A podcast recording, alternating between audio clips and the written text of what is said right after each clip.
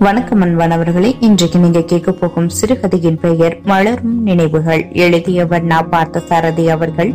கதை சொல்லி நந்தினி பாலகிருஷ்ணன். வாங்க சிறுகதைக்குள்ள போகலாம்.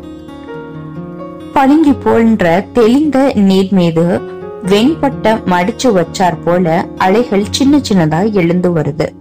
அது ஒரு தனி அழக கடல் போன்ற அழக அந்த பொய்கைக்கு கொடுக்குது. இடையிடையே அள்ளி குவளை தாமரை போன்ற மலர்களும் அவற்றோட நீளம் கலந்த அந்த பசுமை நிறைந்த இலைகளும் ஒரு புது எழில எடுத்து காட்டுது அந்த பொய்கைக்கு.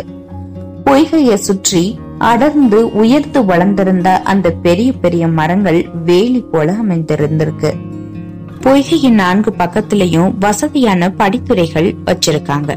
அந்த படித்துறைகள்ல ஆண்களும் பெண்களும் இறங்கி நீராடி மகிழ்ச்சி அடைகிறாங்க ஆண்கள்லயும் தைரியமான இளைஞர்கள் என்ன பண்றாங்கன்னா அங்க பக்கத்துல இருக்கிற மரங்களுடைய அந்த கிளைகள்ல ஏறி அங்கிருந்து துணிச்சலா அந்த பொய்கைக்குள்ள திடுமண்ணு குதிச்சு நீந்தி விளையாடுறாங்க.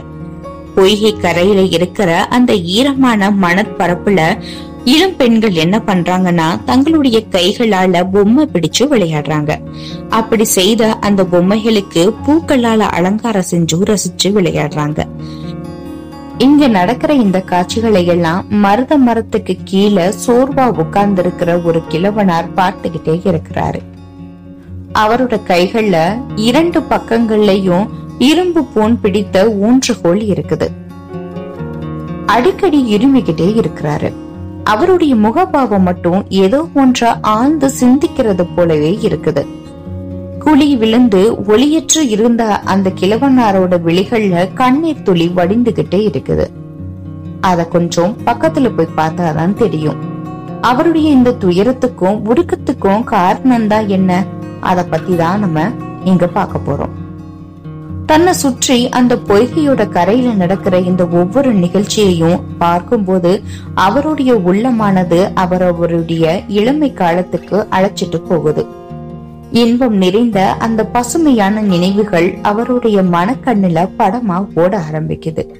நினைக்க நினைக்க ரம்மியமான அந்த இளமையான எண்ணங்களை எண்ணி எண்ணி கழிவறக்கம் என்னும் ஒரு அந்த மன உணர்ச்சிக்கு சிக்கிறாரு அவரு. அவரால கழிந்து போன அந்த நாட்களுக்கு திரும்பி போக முடியாது.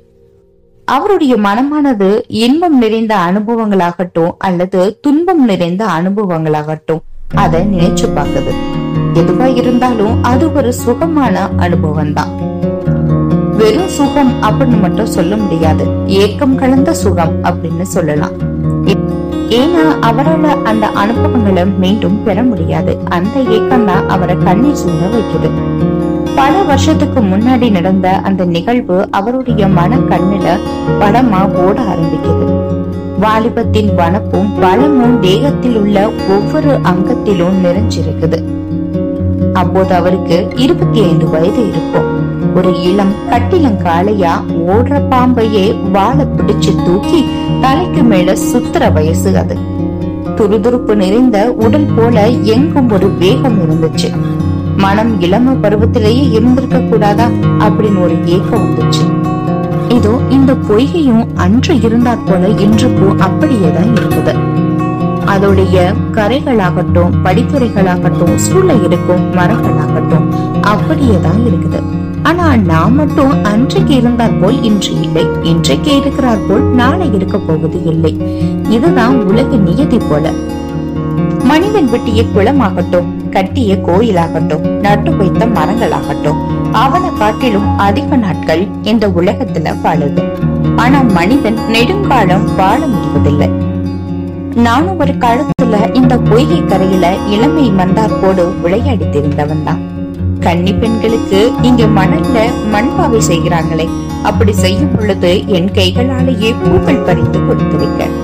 அவர்களுடைய கவனத்தை ஏன் பக்க திருப்பதான் இப்போ நினைச்சா அதுக்கு வெக்கமா கூட இருக்குது.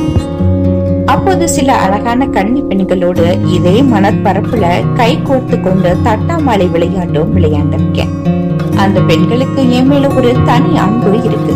எனக்கும் அவர்கள் மேல அப்படித்தான் இருந்தது. விளையாட்டாகவோ மண்பாவைகளுக்கு அணிய மழை பறித்து கொடுத்தோ இப்படியே நேரம் எங்களுக்கு போவதே தெரியாது.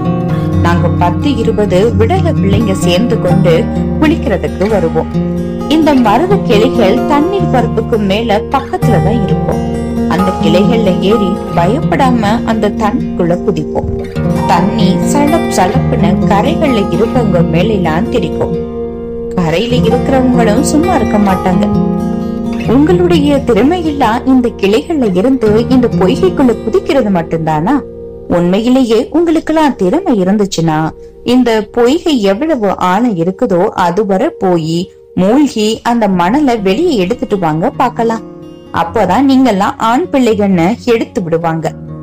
எங்களுக்கு வருமே ஒரு ரோஷம். உடனே தண்ணிக்குள்ள போய் அந்த மணலை அள்ளிட்டு வந்து அவர்கள் மேலேயே நாங்க தூக்கி போடுவோம். அது ஒரு அழகிய கணக்காலம் அன்றைக்கு இருந்த அந்த திடமான சரிகம் எங்க போச்சு? அதுல பொங்கி ததும்பிய அந்த இளமை என்னும் அமுதம் எங்கே போச்சு? துருதுருப்பு நிறைந்த அந்த மனம் எங்கே? காலம் எல்லாவற்றையும் எனக்கே தெரியாம அழித்து விட்டதா? இதோ இரண்டு நுனிகள்லயும் பூன் பிடித்த இந்த கனத்த தடி இல்லாம என்னால நடக்கவே முடியல.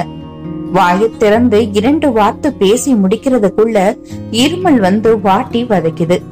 என்னிடம் எஞ்சி இருக்கிறது தான் என்ன? இந்த பசுமை நிறைந்த நினைவுகள் தான் எஞ்சி இருக்குதா? ஏக்கத்தோட நினைச்சுக்கிட்டு இருந்தாரு. அப்போ ஒரு சத்தம் கேட்டுச்சு. என்ன ஐயா பெரியவரே? ஏதோ மயக்கம் வந்தாற் போல சோர்ந்து உட்கார்ந்து இருக்கிறீங்க கிழவரின் சிந்தனை கலைந்தது. அவருக்கு முன்னால ஆறுதல் கூறியபடி ஒரு இளைஞன் நின்று கொண்டிருந்தான். நான் வேண்டுமானா கை தாங்கால தூக்கி விடட்டுமா? ஐயோ பாவம் தள்ளாத காலம் அப்படின்னா அருகில வந்தான். சீ தள்ளி நில்லையா? என் கையில பூன் பிடித்த தடி இருக்கிறவரை எனக்கு தளர்ச்சியே இல்ல. மயக்கமும் இல்லை என்று கூறியபடி அந்த மனிதனை தன் அருகில் வரவிடாமல் தடுத்து நிறுத்தினார் அந்த கிழவர். வயசானாலும் திமிரு மட்டும் போகல. இந்த கிழவனுக்கு ஆத்திரத்துடன் நினைத்து கொண்டு அந்த இடத்தை விட்டு நகர்ந்து விட்டான் அந்த இளைஞன். அவன் அந்த பக்கம் சென்றதும் தடியை ஊன்றிக் கொண்டு எழுந்தார் வயதானவர். அவருடைய இதயத்தின் ஆழத்திலிருந்து ஒரு பெருமூச்சு வெளிவந்தது. அந்த பெருமூச்சின் வெண்மையிலேயே அவருடைய அந்த பசுமையான நினைவுகள் வாடி பொசுங்கி போய்விட்டார் போல ஒரு பிரம்மை ஏற்பட்டது அவருக்கு. டொக் டொக் என்று தடியை ஊன்றிக்கொண்டு நடந்து சென்று விட்டார். இந்த சிறுகதை உங்களுக்கு பிடிச்சிருந்தா இந்த சிறுகதையை பற்றிய கருத்துக்களை கீழே பதிவு செய்யுங்க. மீண்டும் மற்றொரு சிறுகதையுடன் உங்களை சந்திக்கும் வரை உங்களிடமிருந்து விடைபெறுவது நந்தினி பாலகிருஷ்ணன். இணைந்திருங்கள் நந்தினியின் குரலோசையுடன். நன்றி வணக்கம்.